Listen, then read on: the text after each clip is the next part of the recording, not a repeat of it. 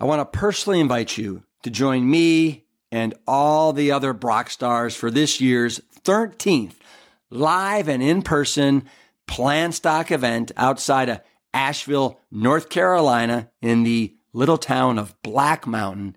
It's 1,500 acres, is loaded with wildlife, trees, trails, streams. It is a nature wonderland. And what's also a wonderland are all the incredible speakers that you get to hang with all weekend long, like Jane and Ann Esselstyn, Dr. Will Bulsiewicz of Fiber Fueled, Carleigh Bodrug, Miss PlantYou, Dr. Gemma Newman is over from the UK. We have Dr. Dawn Mussallem from the Mayo Clinic, John Mackey, the ex CEO of Whole Food Market Stores, myself, Brian Hart, and a special appearance by the Plant Bros. Here's the kicker. All these Brock stars are there from Friday till Sunday, and they want to rub elbows with all of you, whether it's over buffets of Plant Strong fare for breakfast, lunch, and dinner, whether it's going on an afternoon hike, a swim, pickleball, frisbee golf, kickball, cornhole, dancing. We're having live music. It's all there in this fun weekend extravaganza that we affectionately call Plant Stock. Simply go to liveplantstrong.com and then click on Plant Stock 2024 and grab yourself a ticket before they sell out. See you there. I'm Rip Esselstyn, and welcome to the Plant Strong podcast. The mission at Plant Strong is to further the advancement of all things within the plant based movement. We advocate for the scientifically proven benefits of plant based living and envision a world that universally understands, promotes, and prescribes plants as a solution to empowering your health, enhancing your performance, restoring the environment, and becoming better guardians to the animals we share this planet with. We welcome you wherever you are on your Plant Strong journey, and I hope that you enjoy the show. I always love it when Dr. Doug Lisle pays a visit to the Plant Strong podcast. He's always a huge hit at our Plant Strong retreats. In fact, he'll be giving multiple lectures at our next month's event in the Red Rock Mountains of Sedona, Arizona. If you're not doing anything, come join us. You'll love it. Not only is Doug a brilliant evolutionary psychologist and author of the book, The Pleasure Trap, but he is able to explain our human behaviors in a way that just makes sense, especially when it comes to seeking pleasure and the highly palatable, addictive processed foods that are ubiquitous in our culture and almost impossible to resist. A few weeks ago, I had Doug live on Facebook and YouTube to touch on the very, very hot topic of weight loss drugs that are now becoming the next big thing. Drugs that were created to treat diabetes are now making their way into the mainstream as a weight loss drug. It sounds great, right? But in actuality, what long term impact will these have on health? Are they really helping the underlying cause of disease? Is it enough just to lose the weight? Will these drugs improve our health in the same way that a whole food plant based diet can. We talk about this and a lot more in today's episode. Please welcome the man who is never afraid of the truth, Dr. Doug Lisle. Today we have a very, very special guest. We have Dr. Doug Lisle joining us from Doug. Where are you? Where are you uh, live from today? Sacramento. Sacramento. What's the heat there today? It's getting up there. I think we'll be 100 today. Uh huh. Yeah. Well, we got you by about seven degrees here in Austin. Oh, yeah. There you go. All good. It's 107. You're, you're a swimmer. You've got to get a, a pool sometime today, I'm sure. Oh, I've already been in the pool twice. Absolutely. What about yourself? Have you been on the basketball court anytime soon or recently? Oh, yeah. Oh, yeah. I've been on the basketball court and, uh, so so when I see you in October, I'll, I'll be showing you I'll be showing you the upgrade of the shot. Oh no. I love it. I love it. For people that don't know what uh, Doug and I are talking about, Doug is quite the basketball player, and on many occasions he has schooled me either in one-on-one or horse uh, or 33, whatever it is. And Doug is you're probably five years my senior. Yeah, a couple Yeah. of years my senior. I just Sure. I just turned 60 recently. Um, and I consider myself, you know, a pretty good athlete. And Doug, you just you got my number. and it's kind of infuriating. Well, you're you're you're the you you do it all, but when you do it all, you can only be so good, right? I only do one thing. That's it. Speaking of which, Yeah. So, um, well, first let me let me make a proper introduction. So, for those of you that don't know who who Doug is, Doug is an evolutionary psychologist. Doug is the author of The Pleasure Trap, that is really an iconic uh, part of anyone that wants to succeed eating whole food plant based. You really want to understand the principles of the pleasure trap. Doug has has taught at Stanford University. You've taught everything from statistics uh, to psychology. You're one of the lead researchers at uh, the True North Health Center in Santa Rosa, California, with your lifelong buddy Alan Goldhamer. Um, and then you also, we're very fortunate. You've been part of the Plant Strong retreat team for nine years, where you give really typically three or four of your iconic lectures. And this October in Sedona, October 9th to the 15th, you're going to be joining us. You'll be doing the pleasure trap, of course. You'll be doing how to get along without going along. And then the last lecture that you give that's absolutely brilliant is how to weigh less or how to lose weight without losing your mind. That's it. And uh, that actually is a topic that I want to dive into today in light of the fact that yesterday, one of the lead articles in the New York Times, if anybody hasn't seen it, it's called "We Know Where Where uh, New Late We Know Where New Weight Loss Drugs Came From, but not why they work." And the article is by a woman that does a lot of writing on health. Her name's Gina Kolata and she's been writing on weight loss and drugs and diet and exercise for 25 years. And she says that, in her opinion, mm-hmm. none of these things have any kind of lasting effect. But she is kind of convinced that these new drugs may potentially be a, a game changer that can change the world in weight loss. So, Doug, given you know your your background, um, and your vast knowledge in this subject, I want to start by diving into this. And we may spend the whole 45 minutes on this subject. Uh, but people feel free to throw a question in for Doug ab- about this or anything that you want, because uh, this to me is super, super important. So, for starters, Doug, let me, are you aware of these weight loss drugs like uh, Ozempic and uh, Wagonia, Wagonia, I think it's pronounced. Yes, uh, I am, and I my my reaction to these. Uh, I'm sure I'm sure your dad uh, could could sit down and, and tell you stories about about um, how whenever there's some new drug that's supposed to be be the big the big fancy cure to whatever the problem is, the you can expect it to be ushered in with a lot of excitement and a lot of press. Uh, these are these are un- unbelievably lucrative and important, you know, business opportunities for the pharmaceutical industry and for medicine. And so there's a bunch of excitement, a bunch of confidence, um, and you know, Ralph Nader has a rule: don't take any drug that hasn't been out there for seven years.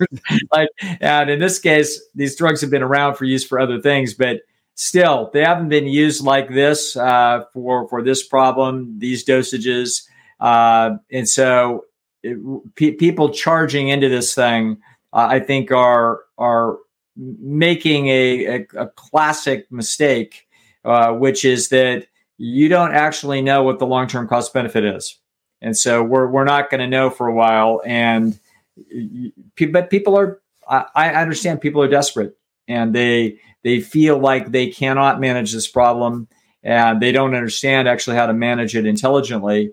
And so, mm-hmm. and uh, the energy conservation strategy inside of humans, they just want it fixed.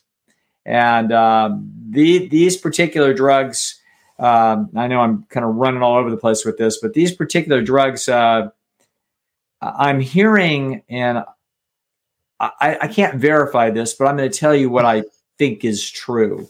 Yeah, um, I'm hearing uh, from multiple clients over the last six months that are frustrated with their weight and want to do weight loss. That they go to their doctors and their doctors say, "Look, you know that your ob- obesity that this is a this is a big risk for, you know this is a big problem with your health. And so therefore we have to do something. Yes there's side effects but you know it's this trade-off. Um, this comes from the physician uh, the physicians actually don't really understand quite frankly they don't understand the nature of the etiology of health and disease. Mm-hmm. and so uh, they're, they're they're not trained particularly in this. And so as a result of that they have a misunderstanding of what it means to um, to see a correlation coefficient between obesity and disease so when when, the studies that show the correlation between obesity and disease would make the average physician very susceptible to believing that obesity is causing disease processes. Mm-hmm. Obesity is not causing disease processes. It's the food that you eat to make you obese that is causing the disease processes. That is a very, very different thing. Okay. Can you so, can can you repeat that one more time? Because I think that's very important to have that sink in. Right. So the the the, the physicians, I believe, this is what I can't verify. Uh, I know that many physicians believe that obesity is a cause of health problems. That is, for all intents and purposes, or most intents and purposes, this is not true. Okay. The it is the diet that causes the obesity that is the cause of the of the health problems. So the obesity is a side effect of multidimensional system wide problems that are caused by the foods that, that are overly rich for people. And obesity is just a marker of the fact that that's the foods that they're eating. So to blame obesity for the health problems that are correlated with obesity is absurd. Mm. Okay, so mm. this is this is very much like uh, you see exactly the same lack of understanding in medical doctors around high blood pressure medication. So uh, doctors say, well, you, we've got to get that blood pressure down. It's a risk. It's like a risk of what? Well, you know, cardiovascular disease. It's like, no, it's not. High blood pressure doesn't cause cardiovascular disease. The same thing that causes the high blood pressure causes the cardiovascular disease. So if you take a person that has, you know, blood pressure of 170 over 110 and you medicate them down with high blood pressure medication, you haven't reduced their risk of heart attack at all. Mm-hmm. Not by 1%. Okay. You just made them look like a person who has a lower risk factor. You made them look like a healthier person, but you didn't make them into a healthier person because the blood pressure itself isn't the problem. Mm-hmm. Now, the blood pressure is, in fact, uh, there, there would be three sort of problems that would come out of high blood pressure or are associated with it that terrify people and medical doctors, i.e., heart attacks and strokes. And strokes come in two types they come in embolisms and they come in hemorrhages. And so, an embolism is a clot, that's the same thing that causes a heart attack. And a, a hemorrhage is a, is a vessel breaking and bleeding into the brain. Now, it's going to turn out that heart attacks and embolisms uh, those are not influenced by blood pressure. They're associated with blood pressure because the same diet that clogs up your arteries and causes havoc in the cardiovascular system that results in you throwing clots, that diet will also cause you to have high blood pressure. But the mm. high blood pressure isn't causing those events. It's just a correlate. Okay. Now, it turns out that 90% of all strokes are embolisms, 10% of them are hemorrhages where a blood, mm. blood vessel breaks. Mm. Those are influenced by blood pressure. So the higher the blood pressure is, it's putting more pressure on those veins And as a result, it's more likely that we're going to get one to burst. So if your blood pressure is extremely high, then you are increasing your likelihood of a hemorrhagic stroke. But remember, hemorrhagic strokes are only 10% of all strokes. Mm-hmm. So when it comes to medicating people with high blood pressure medication to get their numbers lower to make them look like they're healthier people, the only influence that it's having that's positive is a reduction in the likelihood of a hemorrhagic stroke. Now, almost all hemorrhagic strokes are taking place in people with very high blood pressure. So they're taking place in people with 170, 180, 190. They're not taking place down to people with 140. But notice where modern medicine puts the, the place where we start medicating people. We start medicating them down at 140, even quote, pre high blood pressure, borderline, we're going to take it down to 130, 135, because that's mm-hmm. everybody. So now, now you massively increase the market. You're medicating people like crazy with this medication that has almost no positive effect at all. The only thing it does is modest reductions in the likelihood of hemorrhagic strokes, which are rare.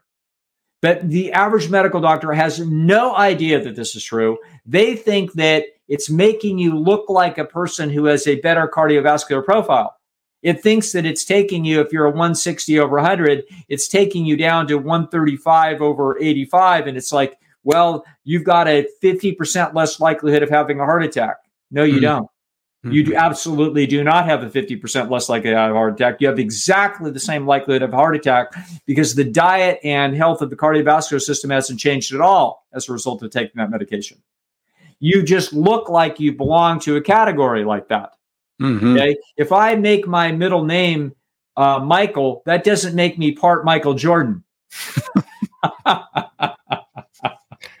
so that's not going to help. If I actually go down to the courthouse and change my name to Michael Jordan Lisle, it is not going to help my basketball game at all.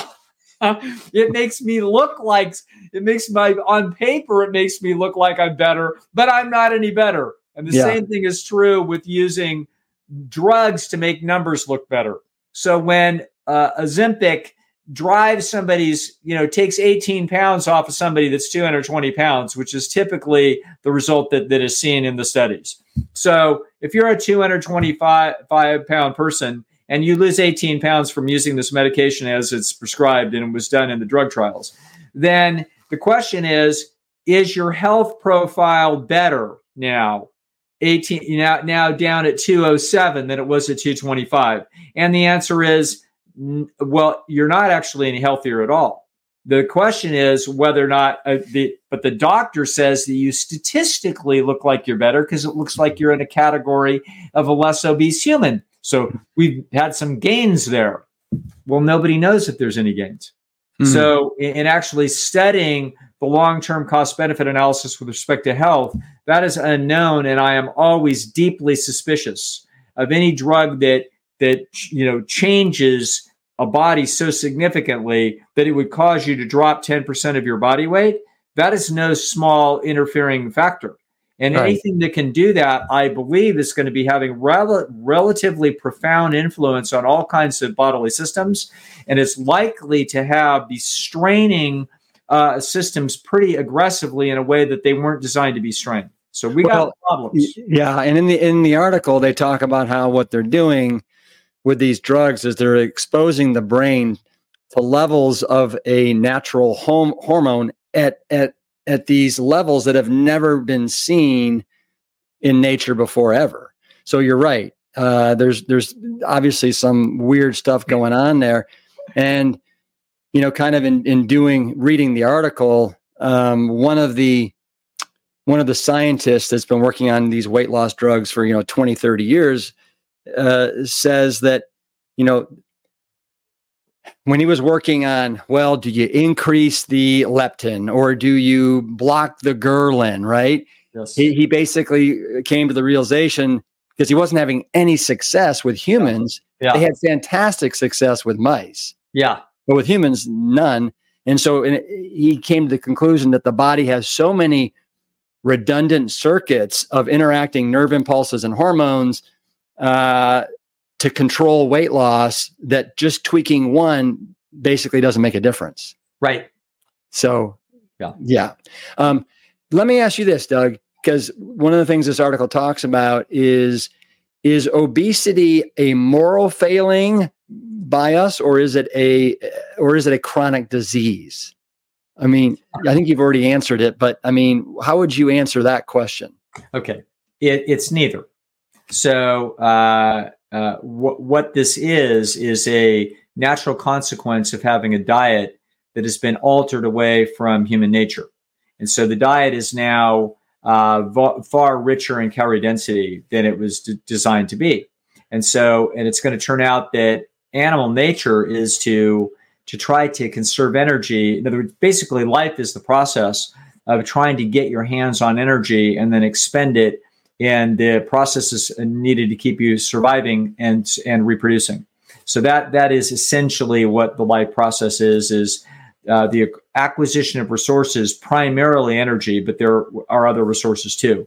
Uh, but but primarily uh, uh energy is the uh, like like a shelter would be another resource that you would you would seek out and try to get, for example. But but the um, but food is unbelievably important, and so it's it's your it's the primary energy source. Ambient heat is obviously another one.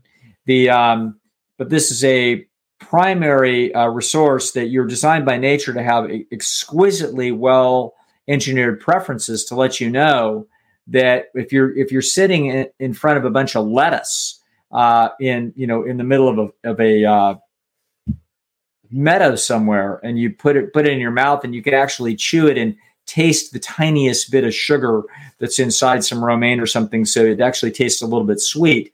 And you're like hey i can eat this. You know i can't eat the grass but i could eat this. And you sit there and start eating it. By the time you eat a pound of it and pretty well fill your stomach up you shouldn't be designed by nature to be satisfied with this. Mm. Because if you do this and you did this three or four times a day, you'd eat three or 400 calories that day and you would starve to death in pretty short order uh, on such a diet. So the nervous system has to be really good at chemoreception. It has to know the chemical content of what it is that you're eating within pretty close parameters, and it does. So it can tell the difference between a chocolate shake and an apple and it, it, it, knows that the chocolate shake has vastly more calories in it than the apple does. And so it's going to turn out that, of course, then what you should see throughout nature is a preference uh, in animals for the richer food. And anybody that's ever fed a dog a dog treat knows this. I mean, this is really obvious. and so, yeah, you know, just your kid isn't pulling on your sleeve trying to get another carrot out of you. Your kid's wants another Pop Tart, obviously. And so this isn't a moral failing. This is an evolutionary imperative that this is the way that we're designed. So now, now you've got an interesting problem. So for the first time in life on Earth ever, one species actually has the ability to be eating foods that are unnaturally concentrated if they choose to do so. And the answer is, well, every one of them will choose to do so as long as they're designed properly by evolution, which they are. Yeah. so as a result, this is what human beings are going to prefer to eat. And that means that they're going to be systematically overeating on this food because instead of being six or 700 calories a pound on average for the diet, it's a thousand. And so, of course, they're going to be eating a thousand calorie pound food. And as a result of that, they're going to be systematically overeating by 30% a day, whatever it is, four or 500 calories a day. And then their bodies will reach an equilibrium at that higher level of food intake mm. over a lifetime. And so the average American woman gains two pounds a year, uh, starting in on her 16th birthday to 36 year. Uh, by her 36th birthday, she's 40 pounds overweight. So hmm. what this is is that this is the natural biological equilibrium that takes place when you enrich the diet. This is precisely what happens when they're fatting, fattening up hogs for slaughter. They add molasses to the feed. The molasses is high calorie density. It's basically pure sugar. So as a result of that, the, the hogs don't don't stop eating until they've now eaten more calories than they would have normally eaten. And that's how they get big. That is precisely how it is that you put weight on an animal. And that's how we put weight on the entire United States population. it's not a moral failing and it's not a disease. It's a it's a it's a behavioral regulation nightmare Mm. because you you are simply doing what you're designed to do, and if you do zo- doing what you're designed to do in an environment that's unnatural, we wind up with problems. Right. So, I mean, I think the latest figures from the CDC show that what 42% of American adults are obese, like 75% of us are considered overweight or obese. Um, and the, the, the environment has become so uh, polluted with these hyper concentrated forms of calories. Do you see a way, a way out? um, you know, in the next five, ten years with with the power that the these big food companies have to push their products, you know, everywhere they want them. No, I, I don't. In other words, I, I think you're looking at situation normal. So, in other words, I think that that what you're actually looking at is that there's going to be a small percentage of people. They're going to be brighter than average, and they're going to be more conscientious than average, uh, and they're going to happen to have a curiosity in this arena. So, um, peop, uh, it's going to turn out, interestingly enough, that would surprise us that that men are interested in sports and women are very interested in food. and uh, it's going to turn out that that sports is how men ultimately got food, i.e., put a spear in your hand and go chase things down. Women were always the nurturing creatures that are going to be doing the cooking, and then they're going to and they're concerned with the food prep, etc. So this is it's going to turn out that in any nutrition program in in the United States, you're going to find it dominated by women. Women are inherently interested in food. They're also interested in people. Men are interested in things. Men have a very strong interest in, in machinery. Okay. So this is a, uh, these are d- differences. And I forget where I'm going with this as I just sort of wandered off topic. But the point is, is that, that men aren't even interested in their food. They mm-hmm. just want rich food. They're, they're not going to be studying it. They're not going to become knowledgeable about nutrition. They couldn't care less. So you've got half of the population that is basically uneducable. all right. So that we begin there. Well, and the question and the question was, you're like, yeah. So with uh, the number with the food environment we have, yes. uh, are, we're basically doomed. And you were like, yes, except for some people that Yes. Yeah. And you've got you've got a significant percentage of women that are inherently very interested in nutrition, food. They're going to feed their children. They're concerned about feeding their families. They're and there's a certain percentage of people that are health conscious. Uh, that that are understanding that there's going to be some underlying principles of nature here, that the input and the output and the cost, you know, the cost and benefit, that there's cause and effect relationships between what on earth you put in your body and what happens to it. And so there's a certain percentage of people that are inherently interested and they will discover what what it is that we know and they'll just and they'll utilize it and they'll be successful. That will be the minority of humans. So um, hu- human nature is not built for this problem. This is an unnatural problem. So Mm. therefore, only a few percentage of people, I don't know what it is, 10, okay, probably 10% of humanity has the necessary prerequisite nature uh, of their psychology that they could actually pull something like this off. Okay. And that's it, Hmm. to, to those of us that have that, it's, it's frustrating and bizarre that other people can't adopt this. It's like, we can't understand why you wouldn't do this. no, it- it's kind of like a Wall Street inside trader. Like, don't you know? You're just supposed to cheat. Like, what are you, a fool? You're just investing in regular stuff? No, don't be an idiot. Get inside information. So, in Mhm. other words, if if you look at things a certain way, you can't understand why everybody wouldn't do it this way. And you and I can't understand why wouldn't you be unbelievably interested in treating your body extremely well and ha- having a high percentage chance of really good long term outcomes? And the answer is, gee, uh, that's because uh, you're an oddball. Exactly. Well, let me let me ask you this, Doug, because I would imagine that these doctors that specialize in obesity, right? Mm-hmm. I mean, from in the article, it basically talks about how, let me just say, so um, in July, doctors in the US wrote 94,000 prescriptions a week for Wegovy and then 62,000 for uh, Ozempic or however you pronounce it. Um, there, these some of these obesity medical specialists are booked a year in advance. We we know with all the different surgeries that are going on how desperate people are. Yes. Um, and according to the article, some of these newer drugs that are going out, and what's interesting is most of these weight loss drugs, one of the side effects from they originally were diabetes drugs. Yes. And one of the side effects is weight loss. And I guess it's kind of suppressing their appetite, so they're not always thinking about food. Mm-hmm, mm-hmm. But is uh, there's this new drug that supposedly is achieving 25% weight loss.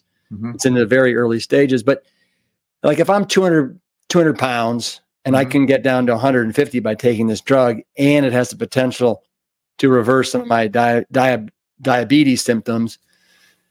Um, and I just feel like I I am not I can't be troubled with whole food plant based.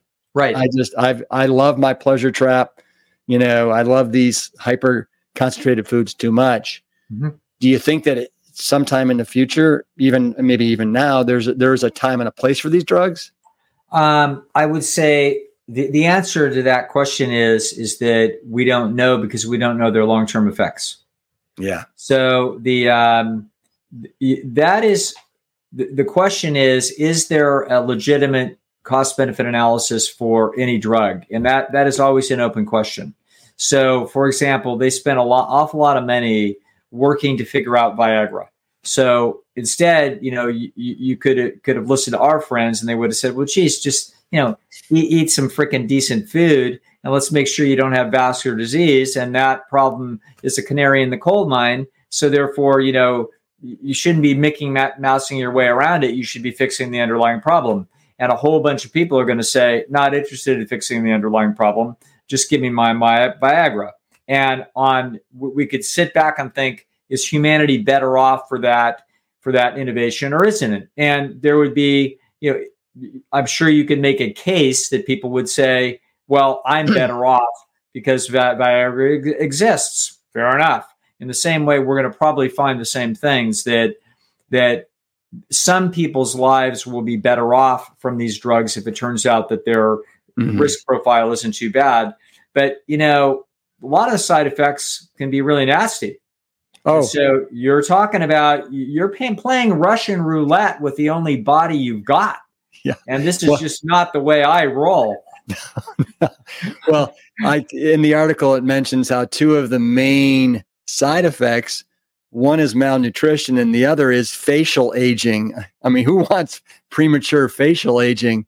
But i, I guess maybe you know uh, pancreatitis exactly. You constant got, diarrhea. No you you're i mean this is uh I can't, you know, when it comes to anybody's medical decisions, including bariatric surgery, yeah. the um, I I can understand the desperation that people have and the and the the frustration that they have um, and that they that they feel cornered and they will quote do anything.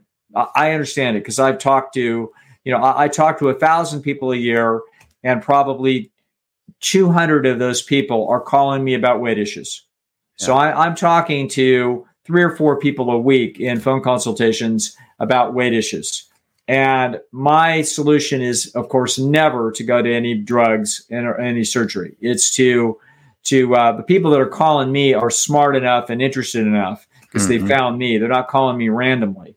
Um, that they would like to do, you know, to to uh, essentially go plant strong and do a good job of this, but they're struggling with the challenges that are associated with this that we know can be can be formidable. And so that's my job. My job is to troubleshoot those things, to break this thing down, to make it simpler and make it uh, increase your, a person's probability of success. I've had so much success that it, it makes me confident to the level of arrogant. In other words, it's like, listen, just call me and we will find a plan, whatever it is. If we have to throw you in jail at an engine two retreat, that's what we, you know, whatever it is that we need to do.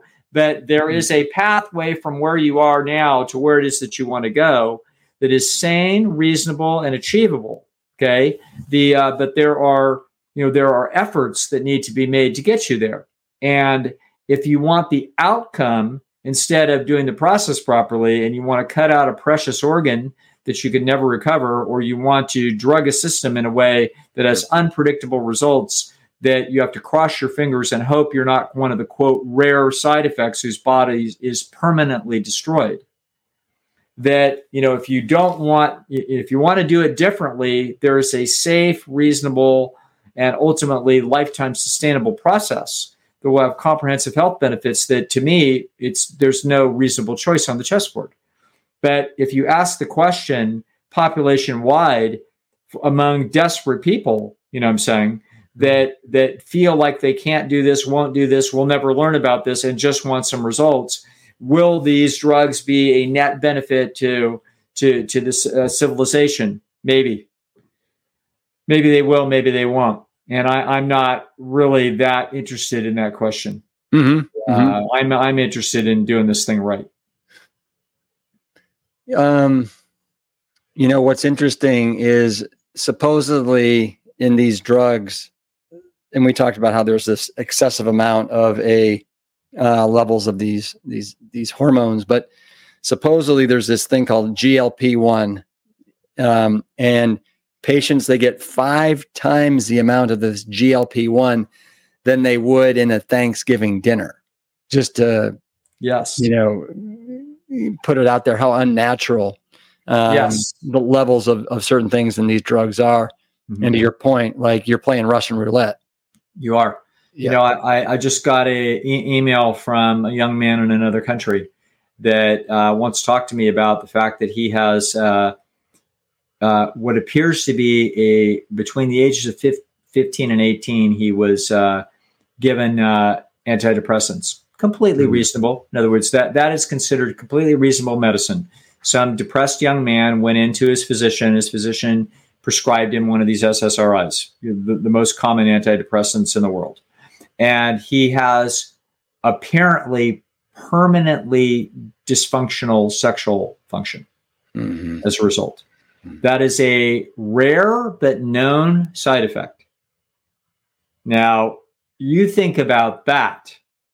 Okay, it's like, wow, if I had known that that was a possibility, maybe I would have not been, I wouldn't have taken that medication and I would have done other things that might have been reasonable about trying to address my depression.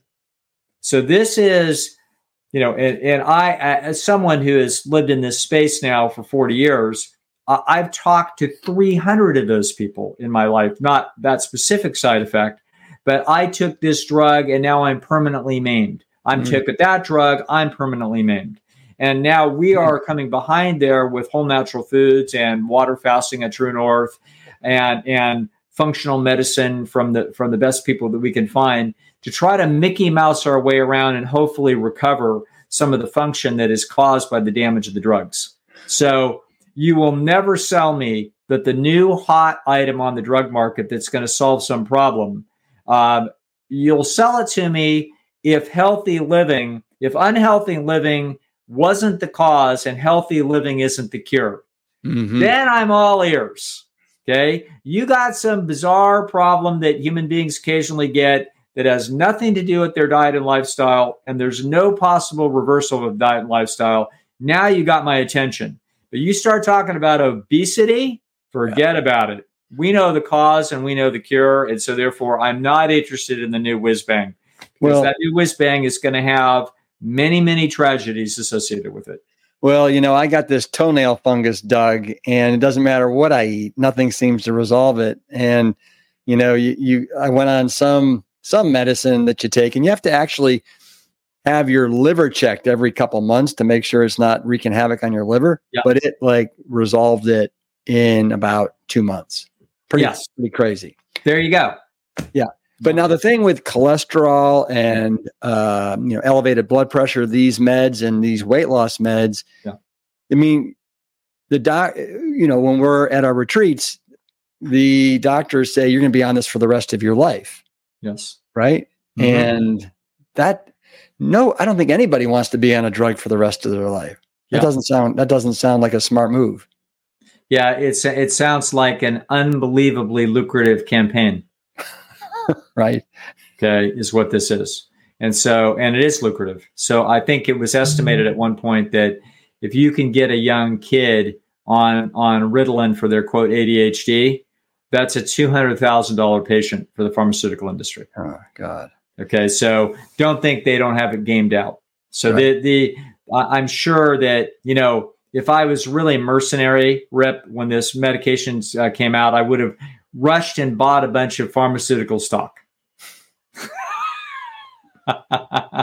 you know, of course. I mean, that's a that, that, yeah. that, would be the intelligent thing to have done. But th- th- this is to, to me, it's a uh, I, I understand it and I understand the allure, but I have no interest in it, and nobody will ever convince me when you sing the praises of it of all the successes that you hear. Hmm. Wait until we hear the catastrophic failures. Wait until you are a doctor that is talking to somebody who is permanently maimed and has permanent loss of function as a result of these medications. That life can never be recovered.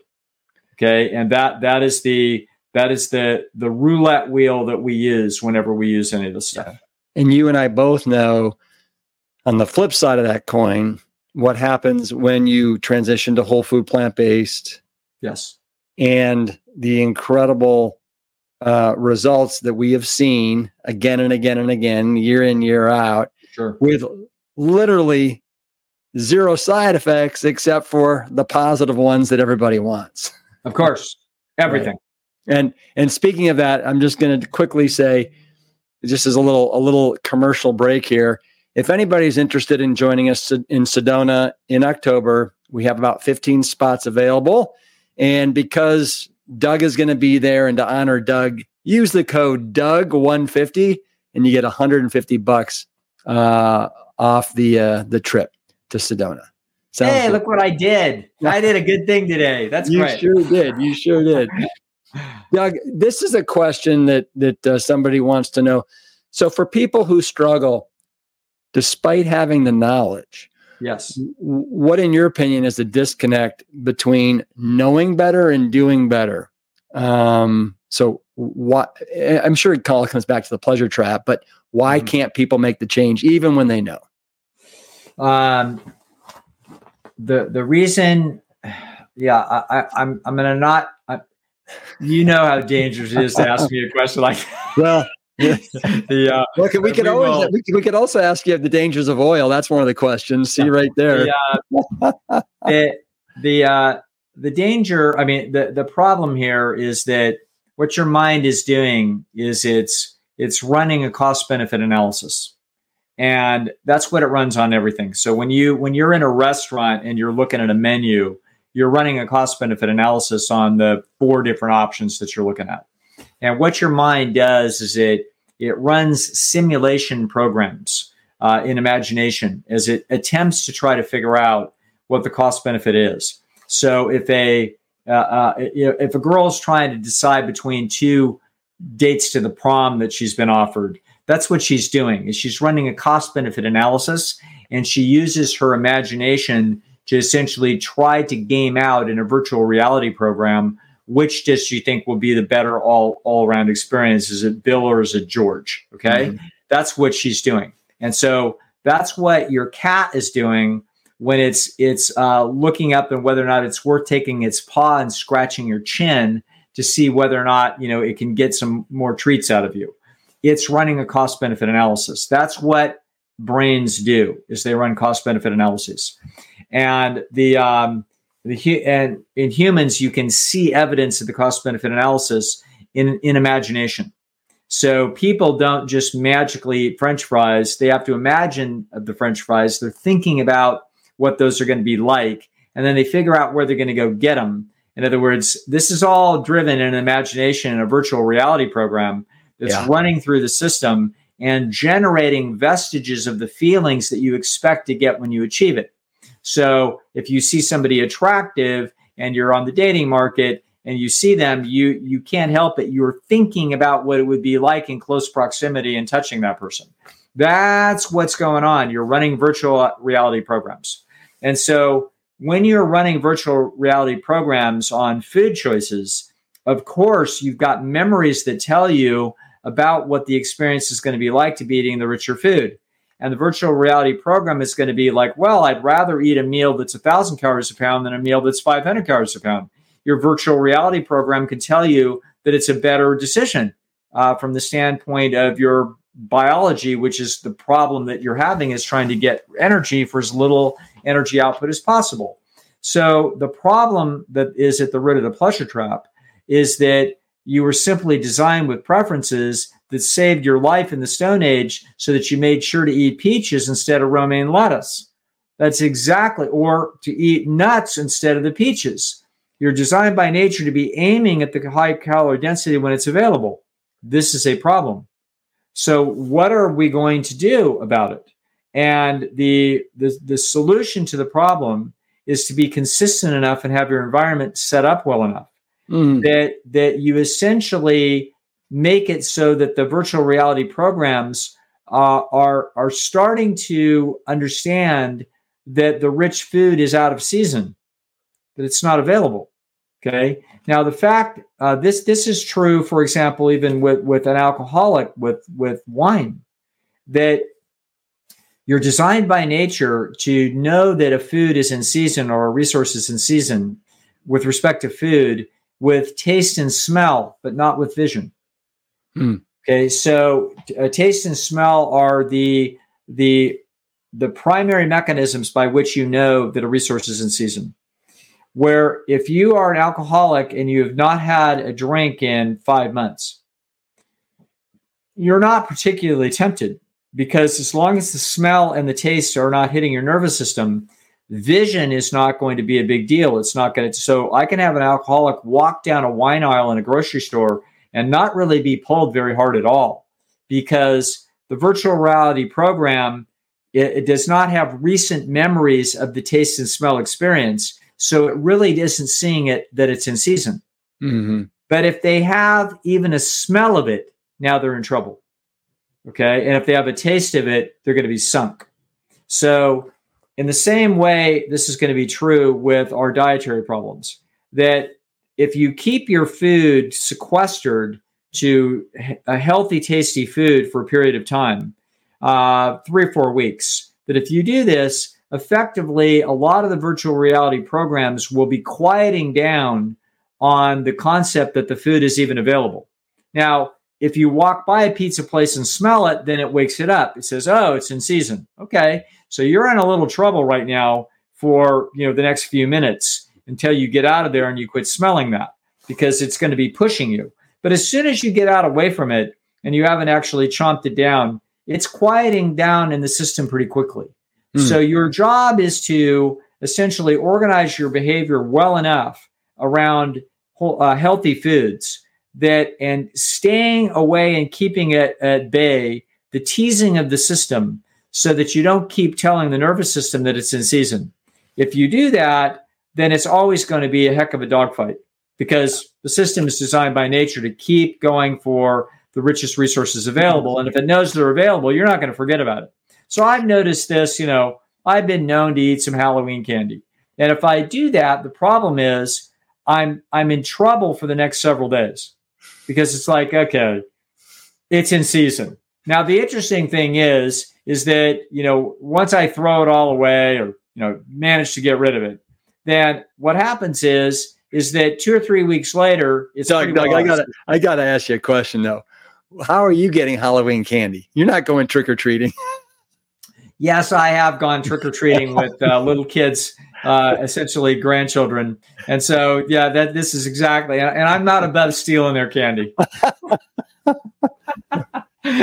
so I, I, I, am not a, uh, a, uh, a, a, true north saint. Okay. Yeah, Alan Goldhamer's a true north saint, but I'm not. So I'm a real person. Yeah. And I will I will indulge myself into the pleasure trap every now and then, not all the way into the trap, but I will tease the system. But I know when I tease it, I'm asking for two or three days of turbulence in my motivation. like I know it's going to happen. And well, uh, yeah. Well, what's interesting is you you used uh, three words that I've never heard you use before, and I've heard you give a lot of talks, and that was you used the term virtual reality programming. Yes, which I really like that as well. Yes, um, and and that's an easy way for I think people to connect to what you're referring to. You know, another thing that that you say, and we've kind of refined it with uh, Adam Sud, is make your environment look like your goals, right? You know what? I keep forgetting that, but like that's the best thing I've ever heard. And as soon as I heard that kid say that, I'm like, he's a kid. He's gonna he's gonna wrinkle his eyebrows because isn't he 40 now? Uh, yeah, 40, I 41. Mean, he, he looks like to me like he's about 30. And as far as I'm concerned, he's always going to be the kid. But that that young man has nailed it. That is exactly how how we have to look at that. I love that analogy. It's beautiful. I've never heard of a better one. Make your environment look like your goals. Yeah. And for people that don't know who we're talking about, this is Adam Sud on Instagram. He's at Plant Based Addict. He will be joining us in Sedona. He actually came to one of our retreats when he was 330 plus pounds, uh, addicted to Adderall, cocaine in 2010 you actually weren't at that retreat, Doug. Mm-hmm. Um, and it truly is amazing to see how far Adam has come and just uh, what a pillar he has become of the of the whole food plant based uh, community and what he's doing with his guns and you know getting big and strong he is getting after it yeah that that is a uh, when you see things like that yeah you it, it makes you feel like everything is possible. It does. Yes. And that that we can get thrown in our community because our community will attract people like Adam that that have that kind of commitment and determination and you see someone that can absolutely transform their entire life history uh, and he did and so hmm. it can be done we know it can be done we've seen it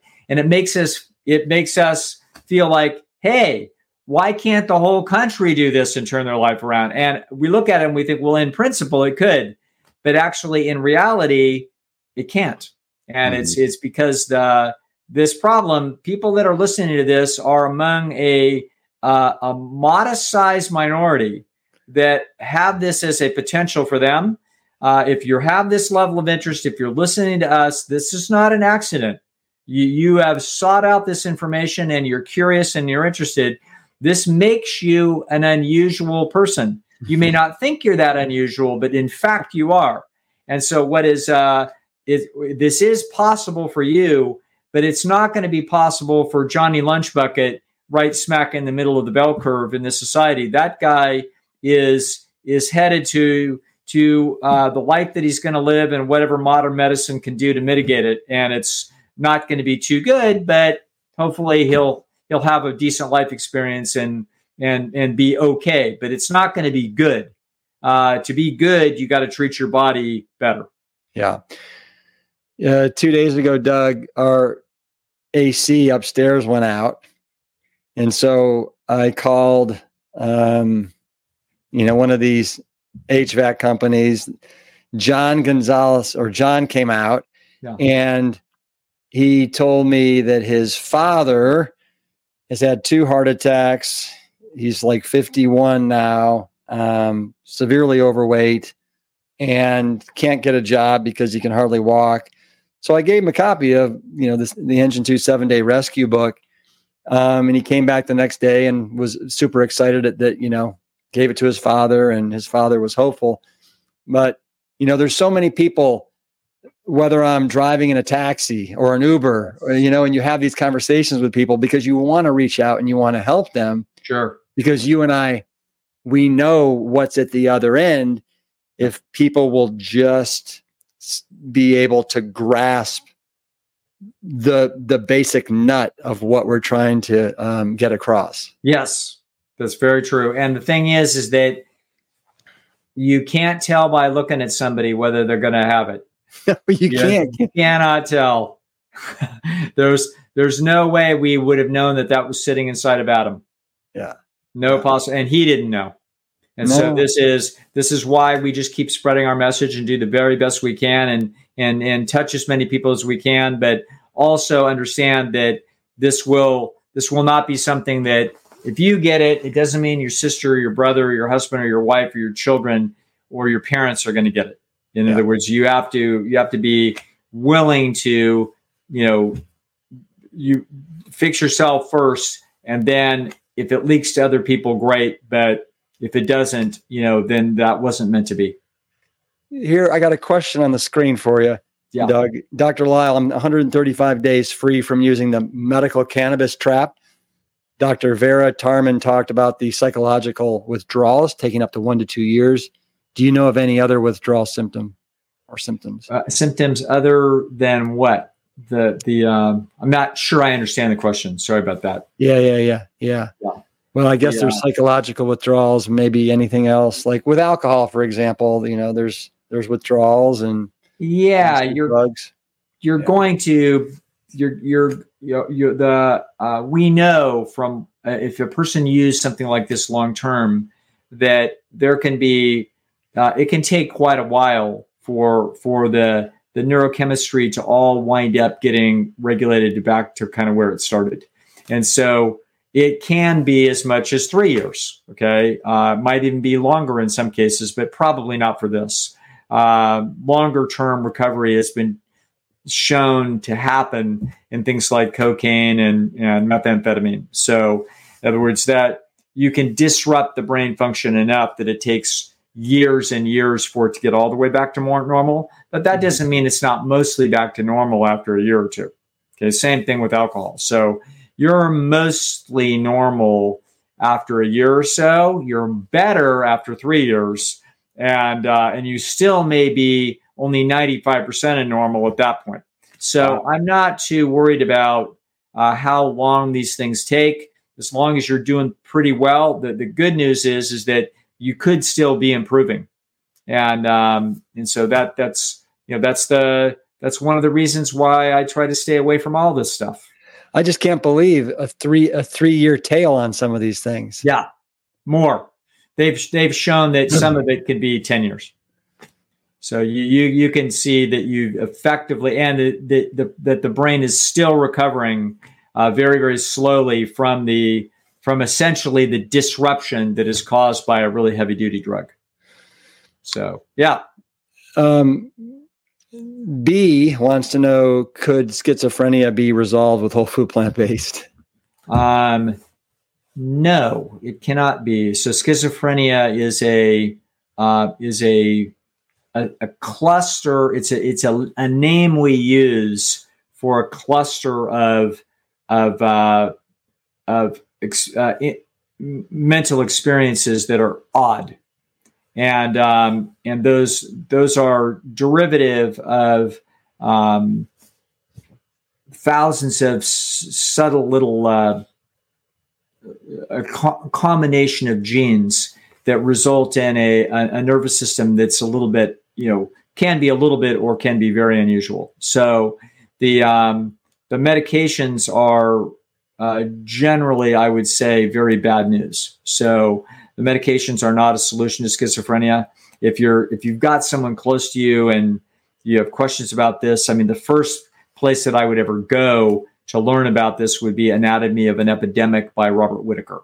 Mm. Uh, the but in terms of whole foods plant based nutrition, um, that's going to be a hard, that's a high bar to try to get somebody's uh, diet to improve that is struggling with with uh, limitations that are around schizophrenia. Um, so I'm not, uh, and it's not going to fix it, uh, but but certainly people can feel better physically. They can be calmer if they're less stimulated by a bunch of the, the junk food that people very often eat. A lot of schizophrenics are disturbed by a lot of internal stimuli and they, they, they, they'll, they'll, uh, it helps focus their attention a little bit temporarily if they smoke cigarettes. So a high percentage of them will smoke cigarettes and they'll get several minutes of relief of their mind not being kind of so open and fragmented. So this is a hard problem, but uh, it's going to turn out that um, that most of the best of what we have for uh, for schizophrenia is peaceful, calm environments without too much stimulation, uh, healthy food, really good regular biorhythms of you know not staying up uh, so late at night and getting up at a reasonable time in the morning and getting some daily exercise and reasonably healthy food. This is and some productive activity during the day that's simple enough uh, that they can that they can do this and in a supportive social environment. This is, uh, i.e., living in a small town, okay, or living in something that looks and feels like a small town uh, in a nice, simple, supportive environment. This is this is the best treatment that there is for schizophrenia. Yeah, yeah. Let me ask you this, Doug. How long have you been uh, practicing psychology? I've been a psychologist for more than 30 years. Okay. What are your thoughts on screens and screen time and what it's doing to the the mind? And are you is this something that you are seeing with people that your patients that you're talking to and having to like try and get to the bottom of that? and and try and yeah. minimize it? Yeah, yeah. I think that one of the problems is is that the the world's wealthy enough that that literally people aren't having to work 100 hours a week the way they used to. So if they had to work 100 hours a week, then they couldn't be staring at screens all day. So we we what we're looking at is one additional new way for people's lives to get out of balance. And so uh, uh, the screens are inherently interesting. There's interesting information on there, uh, and they're now designed by nature, uh, now designed cleverly by robots to try to figure out what's going to pull your nervous system and find out what's a little one percent more enticing. So basically, the same thing is happening with your attention as what happened in the foods in the second half of the 20th century. They got increasingly sophisticated about how to put the food together so that you can't keep yourself out of it. And they're doing exactly the same thing with your attention. So uh, if we're not careful and you don't set up boundaries, i.e., make your make your uh, goals look like your environment, is what Adam would tell us. And so, you know, I have never in my life been on Facebook. It has never happened. Okay. what about what about Instagram? Have you been on never Instagram? Been on Instagram. So, no. in other words, the the and I'm bragging like I'm some saint, but the truth is, is I'm technologically incompetent. And so, uh, therefore, my life remains remarkably 20th century. well, I need to, I need to say that I just wanted to see if you'd posted anything in Instagram before we went on today, no, no. so I could like ask you questions. And of course, I found a Doug Lisle. Yeah, but it's a Doug Lyle that says he says I like to pick things up and put them down again. This guy's a power lifter, and and he, and he also loves the Warhammer 40k log. There you go. There you go. Not me. No. I, I, very quickly was like, oh, that's not that's not the, the Doug that I know and love. Yeah, you got it. uh, wow, that's remarkable that you've never been on Facebook or Instagram. Wow. Like I said. So, so if you, but here's the thing though, Doug, Doug, yeah. Doug, I, if you will indulge in a little bit of Halloween candy, you yeah. must indulge a little bit of Netflix or something like oh, that. Oh, sure. Okay. Yeah. And so it's going to turn out that this is one of these things like um, it's all about balance you know so uh, if you got a basketball team it's all about balance and uh, with your diet it's about balance and so it's also true with uh, with everything in your life and so we we have to look at all of these things like um, uh, we, we have to look at everything everything needs to be under a reasonable amount of scrutiny about is this thing pulling my life out of balance yeah. So there's people that can go into a casino and you know spend two or three hundred dollars a year, a couple times a year, you know, playing a little bit of blackjack for an hour, and that's that. And then there's people whose lives are destroyed by it. There's people that can have a glass of wine now and then on some special occasion. There's people whose lives are destroyed by it. And the same thing is going to be true with all of the screens and media. You, you can have your life uh, probably not destroyed by it, but certainly impoverished. Mm-hmm. And and that is a that is something that is very evident that is happening. And you know, just like the food, you know, you're going to be you're you're going to have a lot of of human life essentially not destroyed but made mediocre. Mm-hmm. So so we need to respect that that that that they're after us.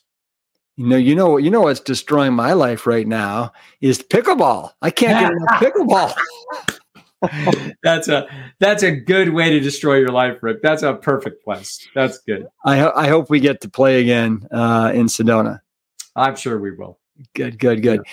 Hey, Doug, uh, this has been absolutely terrific. I I appreciate uh, you on such short notice jumping in to, to tackle some of these questions on these weight loss drugs and how, you know, um, big question marks there yes. and, uh, and how we believe that whole food plant based is a, a, much smarter choice. Absolutely. You bet, Rip. Yeah. yeah. So I will see you, see you in just over a month and a half in the Red Rock Mountains of Sedona. And again, anybody, if you want to join us, Adam Sud, Jane, Dr. Klaper, the whole incredible Plant Strong team, and about 80 other people that are want to enjoy everything there is about Plant Strong living. Use the code Doug150. Thanks, Doug. Thanks, Doug. My pleasure. Thanks for having me, Rip. Yeah, yeah. Hey, give me a give me a virtual fist bump on the way out. Boom. There you go. Perfect. Bye. Bye Have a great weekend, everybody. Thank you for listening to the Plant Strong podcast. You can support the show by taking a quick minute to follow us wherever you listen to your favorite podcasts. Leaving us a positive review and sharing the show with your network is another great way to help us reach as many people as possible with the exciting news about plants. Thank you in advance for your support. It means everything. The Plant Strong podcast team includes Carrie Barrett, Lori Kordowich, Amy Mackey, Patrick Gavin, and Wade Clark. This season is dedicated to all of those courageous truth seekers who weren't afraid to look through the lens with clear vision and hold firm to a higher truth. Most notably, my parents, Dr. Caldwell B. Esselstyn Jr. and Ann Crile Esselstyn. Thanks for listening.